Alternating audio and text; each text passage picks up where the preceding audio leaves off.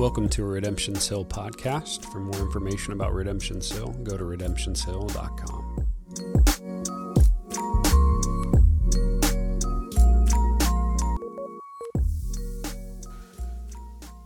It's good to be here uh, with you. Just a couple of announcements. Uh, we talked about it last week and want to keep mentioning it uh, in front of you. Uh, we've got an evangelism training that we're working on. Uh, the first one will be uh, on the 17th of October uh, here at the church. So we've got a lot of people just honestly say, hey man, I'm, I'm really confused on what it looks like to share the faith, how, how, to have conversations with people about the gospel. So we're looking just to equip you in that. it'll be a two part uh, series. The first one's on the 17th, and the next one will be the following month, looking to show you at the beginning the, the, the why of evangelism, like why we do it and kind of how it's geared. Uh, and then the second one will be really practical, just to try and equip you to be able to, to do that. So I would love for you to uh, RSVP for that. If you're not sure how to do that, you can come talk to me, or there is a uh, something on Realm for you to be able to do that if you're familiar uh, with Realm. But two part series, they're going to be two hours a piece. I think it'll be well worth uh, your time. If you just struggled with sharing faith or knowing how, or even how to move conversations from uh, the Cardinals or the Tigers to Jesus, uh, like, hey, we want to talk about that with you, and hopefully this will be helpful. Uh, and the other announcement um, next week on the 3rd, anything going on? There's a woohoo, there's a party, yes. Uh, we, are having our 10 year celebration uh, next week. Uh, so he, here's just insider uh, pastoral love. Don't come to the celebration and not come to church. That's a good way to like not celebrate. So like, don't do that. But uh, plan on spending the day with us. We'll worship together, uh, and then we'll go. There's good food. Like, there's going to be really good food. There's going to be really good dessert. Uh, we're just going to have a time together to enjoy food together, but also just share stories of grace of what God has done. So I want to kind of leave that in your ear. We're going to have an open time there, uh, just asking for people to come share uh, just really what God has done over the years uh, in, in, this church uh, in your faith. So just be thinking about that. And some of you guys, I'm going to ask you like today or the next couple days, like, hey, would you even if you don't want to, like, come do that? But man, we just really love to share stories of what God has done. And, the idea behind this is we, we want to celebrate. We, we want to understand, hey, man, it's been a uh, it's been 10 years, it's been a long road, it's been an interesting road. There's been ups and there's been downs, but God has done some glorious and good things. And we want to stir our affection for God and what He's done and just remember, man, you've been really good to us. So that is kind of what we're doing next week. Uh, if you. Um, if you've RSVP'd, please come and we'll have just a really good time together. So I'll pray too, and then we will uh, we'll get going. God, I, I, pray this morning that our hearts, uh, Lord, would just see your beauty and your goodness. Um, that you would show us uh, what it looks like to respond to you, uh, to have appropriate biblical uh, responses to who you are, that our, our lives would see you as good and, and, majestic and wonderful, Lord. So come, draw near, Holy Spirit, work in our hearts. God, we pray that you are just made much of in our time here. We pray that in your name. Amen. Uh, so, we've been uh, in a series called Identity and Vision for about a month. We've covered our core text, uh, our, our, mission, our vision as a, a, church together. And then we spent three weeks covering our DNA elements, the kind of non negotiables that we have devoted ourselves to which are gospel message, gospel community, and gospel uh, mission. And what we need to know is, is those things, those DNA elements in our vision and our mission, we have had all of those things with us since the very beginning. So uh, before we backed in the trailer to the ark, if, if you're back there, you know what's up for that. Before we backed in the trailer to unload all of our stuff into the ark to have our first service, if you want full honesty, before I had a man named David Debates pull the trailer in because I was terrible at backing up trailers, we still have this vision element stuff there. It's been with us all along. Uh, this week, what we want to do is we want to shift just a little bit. We want to focus on a little bit of a different angle, specifically a way that our vision or uh, our, our, our aim as a church has been honed just a little bit and maybe changed just a little bit. So it is true that we have uh, hills to die upon things that are non negotiable. We will not give up. We will not move. We will not be changed. There are things that, that will stay our conviction because they run deeply in us. But we've also learned over about 10 years that there's also some things that God wanted to clarify a little bit and that He even want to uh, correct a little bit. So today's aspect of our, our vision and identity series is, is, exactly that. It's looking at some ways that God has tweaked who we are and what we're aiming for uh, together. Now, uh, a way that we'll kind of describe this adjustment or, or the kind of name that we'll put on it is really, we're going to call this one gospel response or, maybe healthy gospel response. This is what God, I believe, has tweaked in us healthy gospel response. And uh, hopefully, we'll make sense of that as we keep going. Our church lands in uh, what is called uh, the, the Reformed theological uh, perspective. So, Reformed theology is not a new theology. It's actually a movement that was started in really around the time of the Protestant Reformation in the 16th century. Uh, this is when there was a break away from uh, not, not the whole Catholic Church, but really what is better known as the, the Roman Catholic Church by many, because the Roman Catholic Church had really adopted many unbiblical practices. Uh, they allowed corrupt, immoral, uh, unqualified clergy to lead the church. Uh, they elevated the Pope and clergy into the spot of the mediator between man and God. So instead of Jesus being the, the mediator, which the Bible says he is, they put themselves in that role. Uh, they were hoarding their, their wealth. Uh, and using it in ways that, that were not exactly on the up and up. And, and the really big one is they were selling indulgences, which was essentially they were selling um, the ability to be forgiven. Hey, you, you, you, had a, you had a rough year?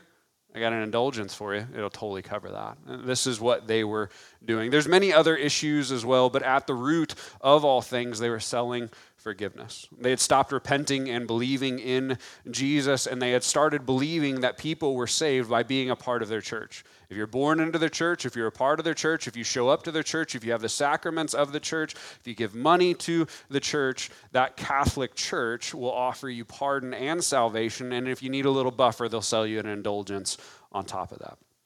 So, this led to uh, really a group of people who were not very worried about holiness or sanctification or following Jesus. Why? Because they had a really an effective get out of hell free card through the way the church was set up. So I want to say this uh, two different things. One, I fully realize that this is a little bit of an oversimplification of uh, hundreds of years of, of issues. Uh, and I also want to make the differentiation between the Roman Catholic Church that was doing this over the, the larger Catholic Church. So we're not trying to point at all, it was the Roman Catholic Church. But really, what was happening is there was a, leaving behind of a, a pursuit of holiness and any type of repentance. Now, uh, at the core, they had ignored Paul's counsel in Romans 6, verses 1 through 2. Uh, that verse says this What shall we say then? Are we to continue in sin that grace may abound? And this is a rhetorical question. Paul's going, Hey, if grace is this big, and if we're alive in grace, and that's covered all the things that we've done, should we just like do whatever and it's cool because that makes grace abound? If, if we sin more, then there's more grace. Is that, is that cool? And he, he answers in verse 2 By no means. How can one who has died to sin still live in it? How, how, can one who has died to sin still live in it? So sin was rampant in the church uh, and in the leaders of the church, and no one cared to really address it. And even worse, they saw fit to capitalize financially off of it by selling what we talked about as pardons or indulgences. And this led to the event that maybe you have heard of where uh, Martin Luther nailed the 95 Thesis to the door of the Wittenberg church. This 95 Thesis was 95 grievances or rebukes or issues that Luther had against the, the Catholic Church. There are ways that they were not following the word, they were not obeying Christ. And, and, he makes this 95 thesis to confront them about what they were doing. These are issues that he could no longer stand idly by. He had to confront their sin. And the first and probably most famous of these grievances on the 95 thesis is number one that read like this When our Lord and Master Jesus Christ said, Repent, he willed the entire life of believers be one of repentance. So what Luther was doing is he's pulling from Matthew 4, 17 when Jesus calls us to repent. Say, hey, when he said that, he meant that we would be repenting uh, throughout all of our life, not in just one moment. He was calling out that the church had seemingly left uh, repentance behind. They didn't need to do it anymore because the church covering that they had over them. They believe it was possibly, hey, you don't need to repent because you're a part of the church, or it was just a one time thing and you don't need to do it anymore. Why? Uh, again, because the covering of the church would cover all of their issues. But this was a problem because when Jesus repent, or said, uh, Repent for the kingdom of heaven has come, he meant all of life would involve repenting in some way or another for us believers. All of life would, would require a turning away from sin and a turning away from self. Therefore, faith is kind of this continual grind to believe in Jesus, to trust and follow Jesus. Our flesh will kind of continually beckon us to, to, to go another way, but we will have to fight to repent when it does so and turn away from those things and follow Jesus over and over and over again as our source of life. So if you can see the issue, a church is saying, hey, you don't need to repent anymore. And Jesus said, no, no, no. repentance should be a regular thing that you do. Now, I relate to many things with the illustration uh, of, a, of, a, pendulum swinging back and forth. You have a center, and then you have two far sides, and it just swings all the way from uh, one to the other where the Catholic Church had swung all the way away from repentance to license. No, no, no, everything's good, grace, the church has got you, everything's fine. What the Reformation did is it tried to swing things back the opposite direction to where repentance would at least be a regular part of the life of a believer or a follower of Christ. This was good, uh, this was right. This is biblically solid and necessary. He's not going off on a tangent. Luther's going, hey, we're not following Jesus. We need to swing back to follow him.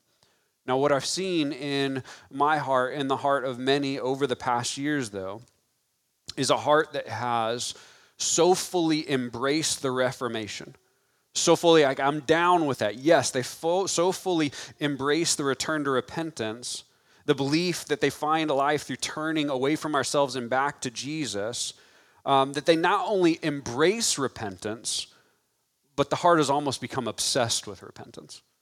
Right? It goes from yes and right to obsessive over it. That pendulum, uh, essentially, remember when the Catholic Church swung all the way away from, hey, you don't need to repent anymore, uh, the, the, heart has tried to swing past this healthy area where the reformers meant for it to go to where there's this hyper uh, kind of focus on repentance and maybe a way that is a little bit too strong. John Owen, a Puritan preacher, famously wrote in a series of old sermons that you need to be killing sin or sin will be killing you. A lot of young, uh, restless, and reformed dudes have big old beards and they have it on shirts. But you need to be killing sin, or sin will be killing you. What he was highlighting in this is the continual battle that happens in our hearts even after you're saved. Right? There's still a battle that's going on there. This is the process of sanctification, of becoming more like Jesus. In that process of becoming more like Jesus is literally to war against our own hearts and our own sins, ruthlessly weeding it out. Don't ignore it, deal with it. Why? Because sins are dangerous. When left alone, the sin in our heart and the sin that we commission and do, it, it, will mess with us, it will mess with our community, and it'll mess with our church. It breaks things down. And Owen is just pointing out, and something that's been coined as a phrase for many for quite a while right now, is you cannot romance your sin. You can't ignore it. You can't play with it. You can't delay dealing with it, going, hey, I'll, you know, it's not really that big of a deal. I'll deal with it maybe next week or next month. Or you can't pretend that it won't hurt you and other people. What we need to do is be alert to our heart and our motives and our actions and our ways. Why? So when sin does rear its ugly head, the head is cut off. He's saying, hey, pay attention. There's a continual grind in your faith. When sin pops up, make sure to cut it out the Bible continually warns us that the devil wants to devour the people of God. That he wants to lure us away from worship or Christ, if even possible, to, to really entangle us in sin and deceive us and pull us away from the love and the source of life that is in Jesus. So when Owen says, hey, be killing sin or sin will be killing you, he's 100% correct. We have to kill sin or our sin will try and hurt our hearts. But again, I see that my hearts and maybe hearts of other reformers have, have really taken this uh, to mean that all we do in the Christian life is hunt sin. That's all we do. Why? Because you got to be killing sin or it'll be killing you. So everything in the faith is a hunt. Uh, we've at times got confused. While Luther said the entire life was to be one of repentance, as in repentance is a continual need, that on this side of a heaven, you, you don't graduate to a place where you don't need to repent anymore and everything's fine. We're, we're going to kind of continually need, before Christ returns and deals with sin finally, we're going to continually need to turn away from what we have done and to repent. But here's, here's the thing when we talk about gospel balance uh, we confused a continual need to repent with meaning our only need is to repent. And those are not the same things. I hope you're following. There will never be a day on this side of eternity that repentance isn't possible, has got shifted into the only thing you do until Jesus comes is repent. There's a major difference in that. There's a major difference in saying, hey, we never stop repenting and we never stop repenting, right? right? It's a big difference in how that mentality is carried out, as in it's all we do. I've personally seen myself over the years just get unbalanced in this. And if you've been around over the 10 years, you've seen that probably as well. I've forgotten at times, like, like many of us probably have, uh, that repentance is a part of what Jesus required, but it's certainly not all that he had asked for, and it's not all that our hearts need. You never leave it behind, but it's not the only tool you have. Mark 1, verses 14 through 15. Now, after John was arrested, Jesus came into Galilee proclaiming the gospel of God, saying, The time is fulfilled and the kingdom of God is at hand. Repent and believe. Two things repent and believe in the gospel. Now, in reading this, I don't want to pretend that that faith is actually some two part equation one part repentance to one part believing. It's not that clean, it's not that tidy, it's not that neat. And while it's true, when you repent and turn away from sin, that in a form is simultaneously turning to believe more in Jesus. That, that's true as well. We still need to understand that there's still something there, that a part of our response to the gospel in Jesus is just to believe. We're tasked with hearing and responding, sometimes not by looking for a way that we have to repent in that moment. Sometimes we're called to hear the truth and accept it and believe it. By saying, I don't know, Jesus, why you've done what you've done. I, I, I don't know why you'd save me. I don't know why you'd stand in my place. I don't know if like you didn't get a good look at me before and now you're like regretting the whole death on the cross thing. Like I don't know why you've done what you've done, but I believe in it.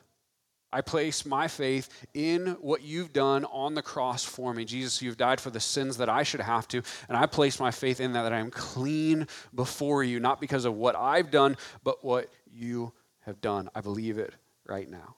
A key response to the, blood, to the gospel is saying, I just believe it. I believe it. The honing of the vision that we're walking through today is seeing that our only response to all the things of faith that we do. Right? Our only response to the gospel proclaimed in sermon. Our, our only response to when you open the word uh, at home. Uh, our only response, if you listen to a biblical podcast or we sing, uh, our only response doesn't have to be exclusively to all things faith that we hunt for a sin to repent of, for a way that we're wicked, and for a way that we've dropped the ball. Are you, are you following? That is not the only thing we do in all things faith that we do. I've had this conversation on repeat with people over the past year, I believe. Every time we open the scriptures, we are not looking for a way to diagnose how we suck. Right? Real educated way to say it. We're not only trying to find how we've fallen short, how we could get better. What we need to understand is we need to back up and understand the Bible is about God first and foremost.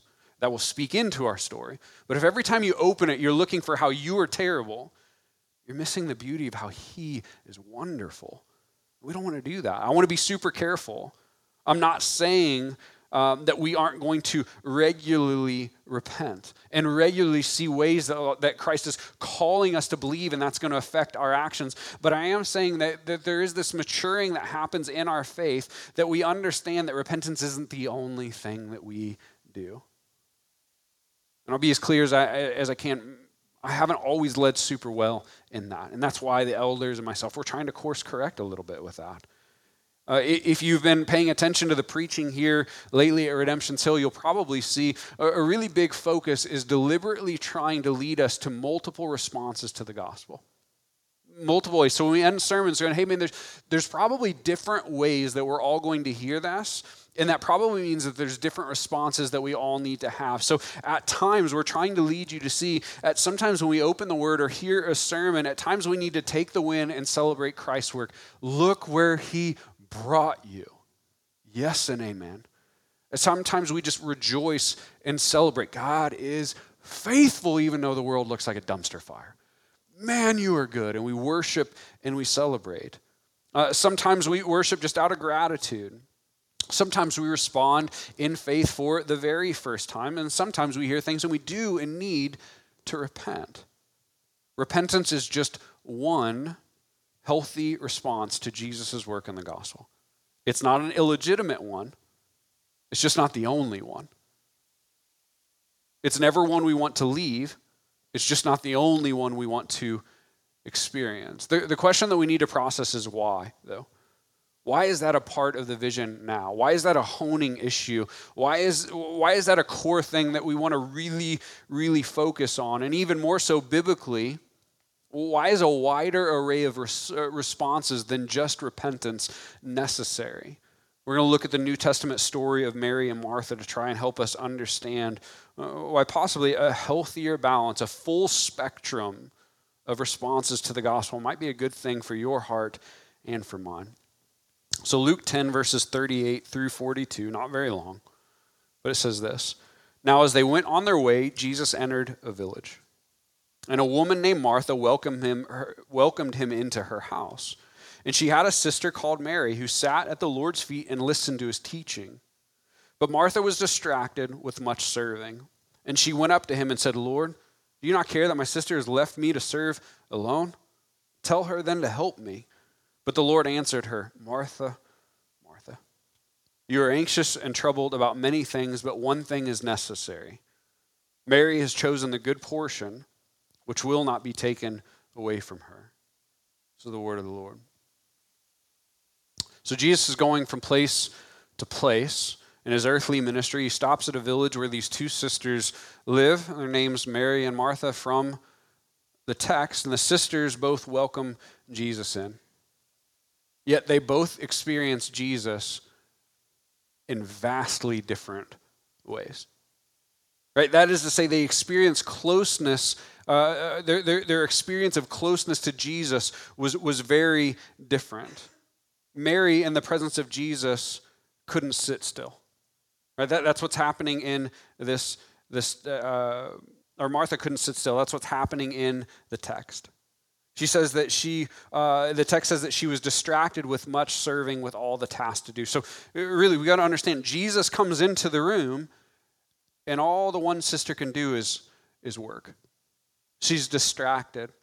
I've got to do this, and I've got to do this, I've got to do this. In the presence of Jesus, all she could think of are the things that were left undone, all the messes, the corner she didn't sweep, the bread she still had to make. She should probably go get some more wine before dinner. The idea is uh, her mind couldn't enjoy Jesus because she didn't know how to stop what was happening inside of her heart.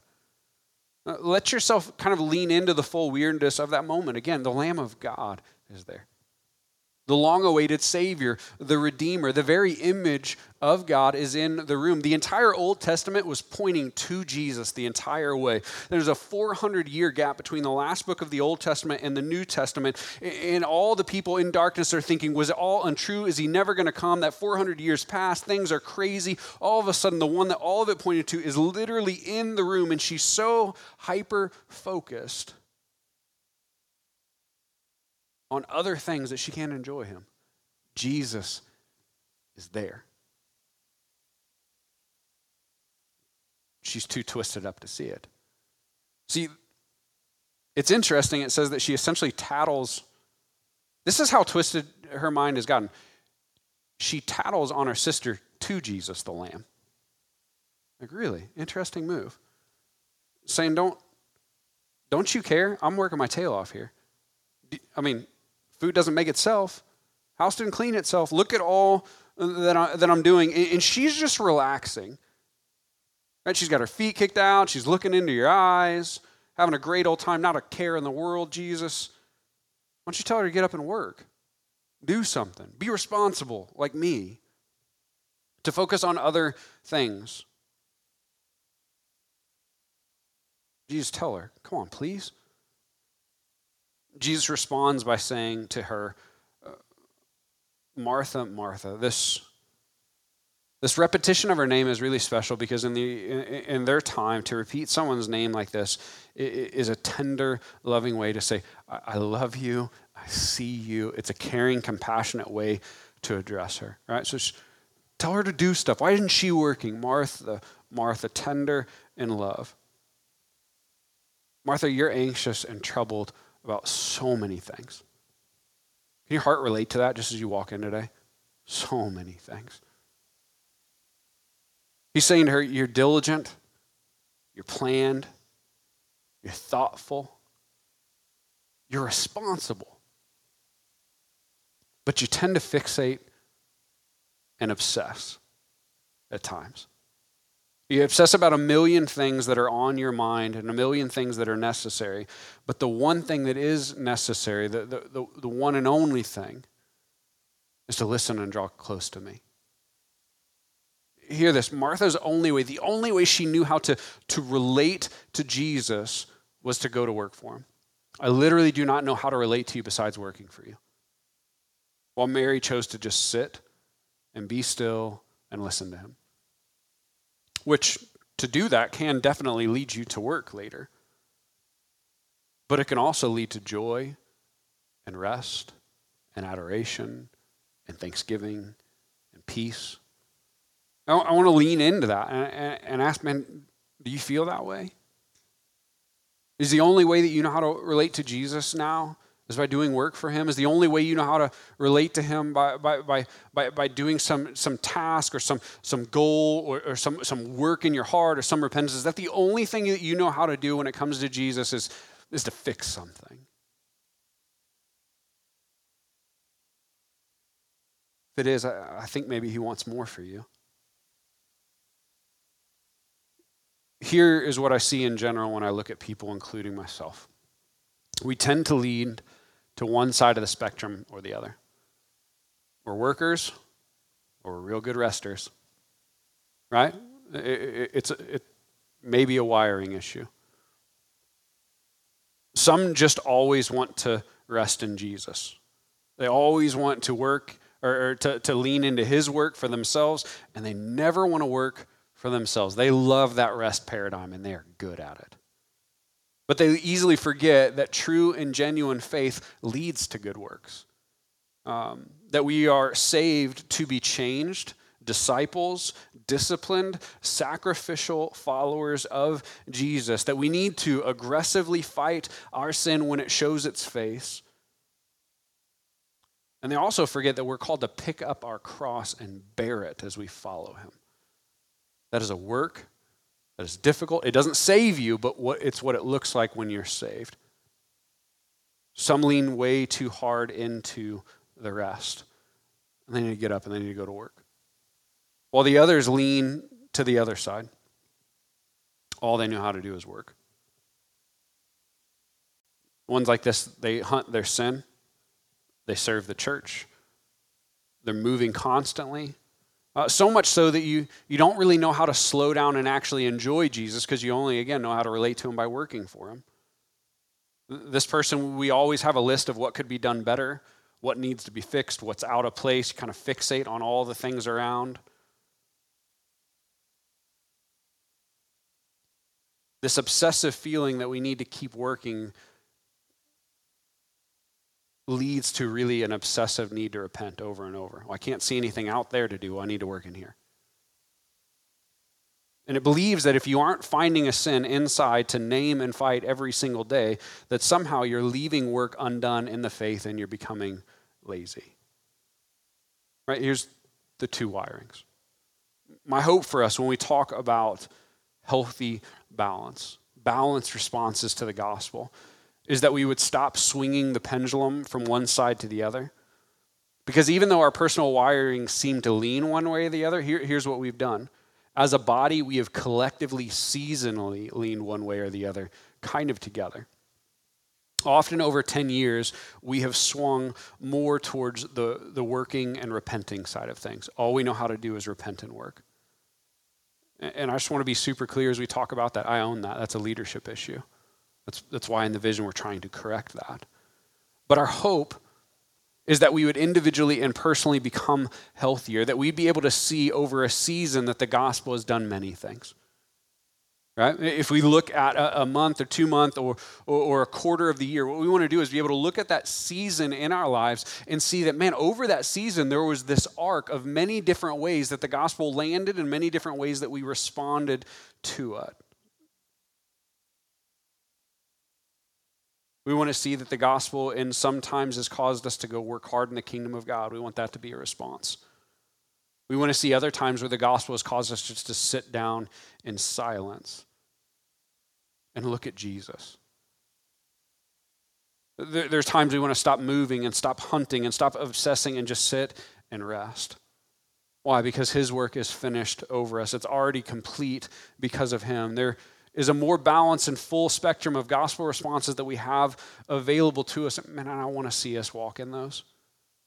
I, I, I want to see worship and adoration, and I want to see repentance, and I want to see rest, and I want to see joy, and I want to see peace as, as we see the many sides of who Christ is and the many sides of the gospel, and we appropriately respond more fully to that.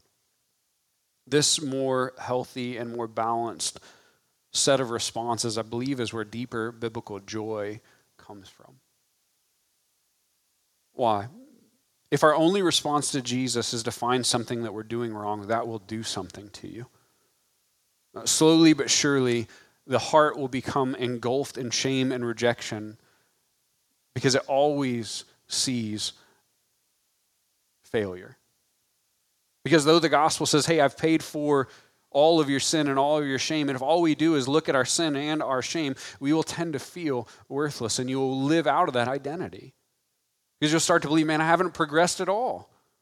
There's no fruit in my life. I haven't changed at all. The, the Holy Spirit hasn't brought any meaningful beauty or, or, or, or results in my life. And we'll begin to live out of this identity that's way less than what Jesus paid for on the cross.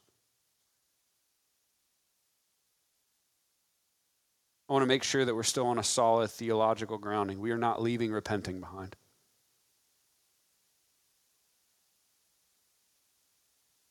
But if we're always looking at ourselves, looking for what's wrong, hunting for sin, fixating on things that are not perfect, then we may get so distracted that we just can't see Jesus very well.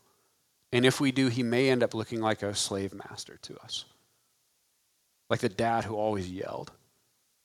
Like the dad, when you did your best, he was like, Yeah, mm, but.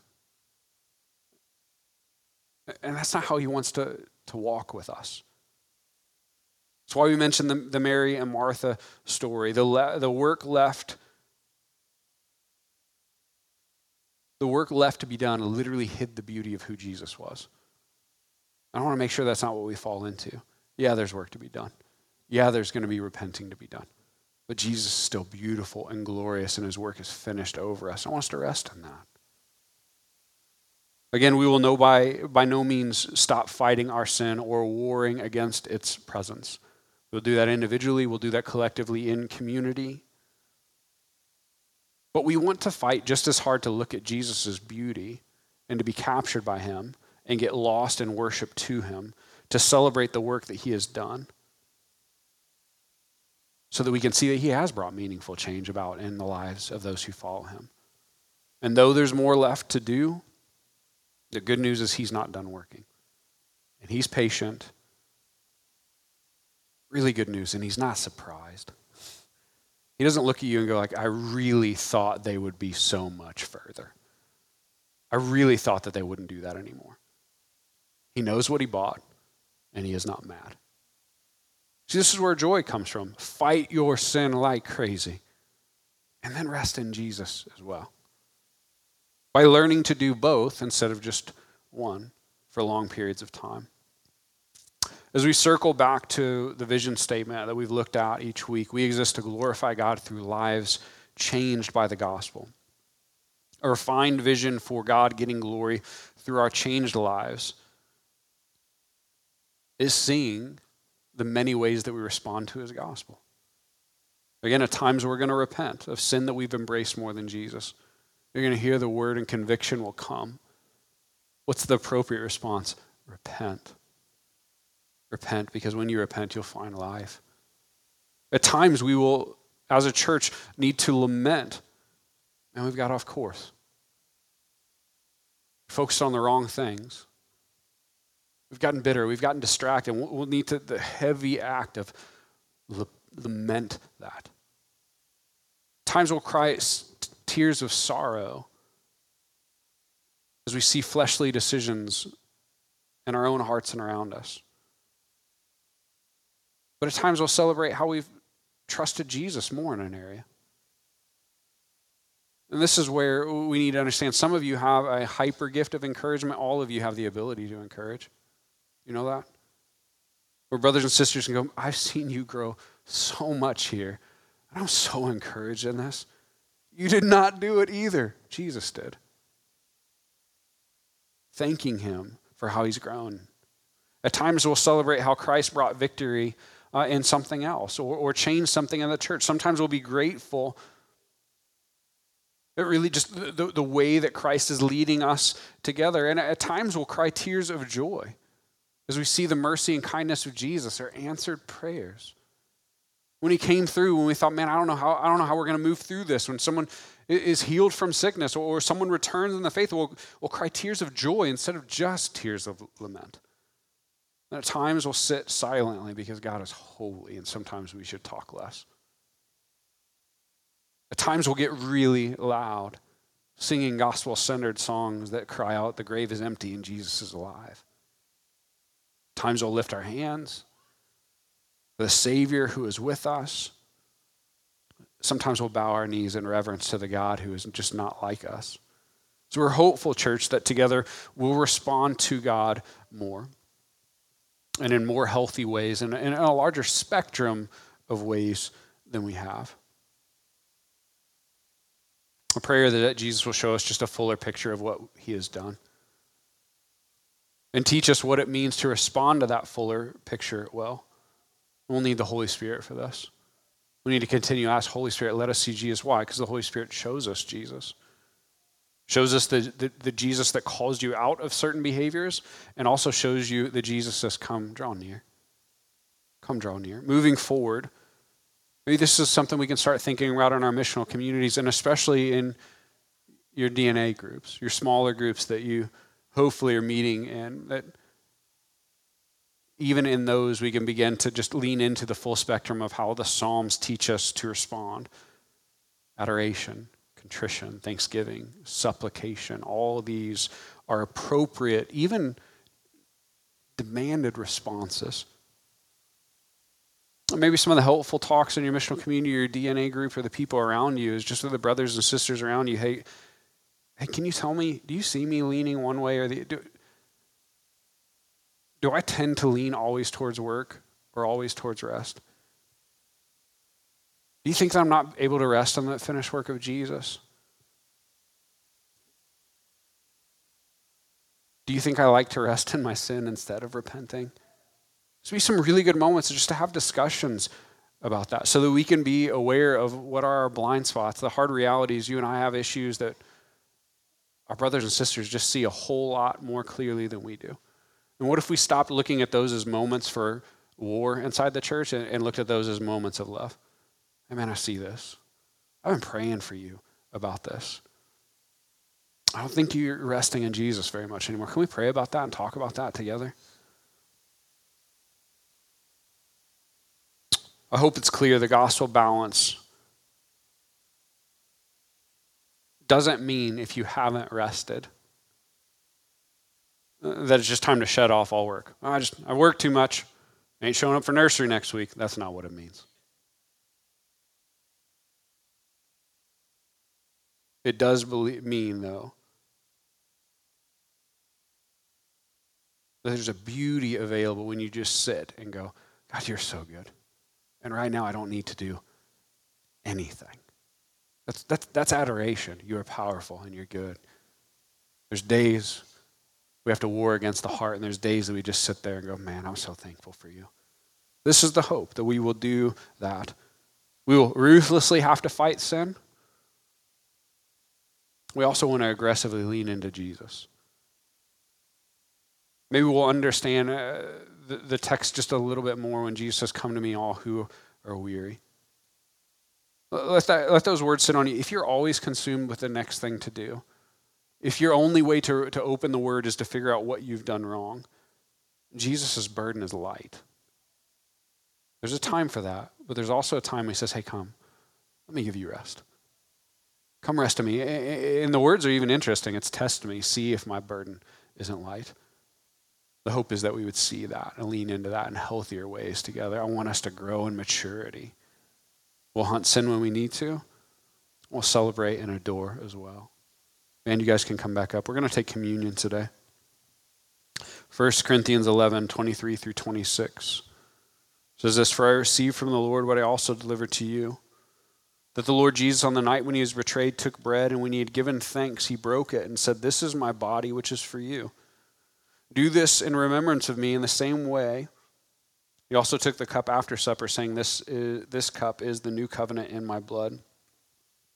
Do this as often as you drink it in remembrance of me, for as often as you eat this bread and drink the cup, you proclaim the Lord's death until he comes.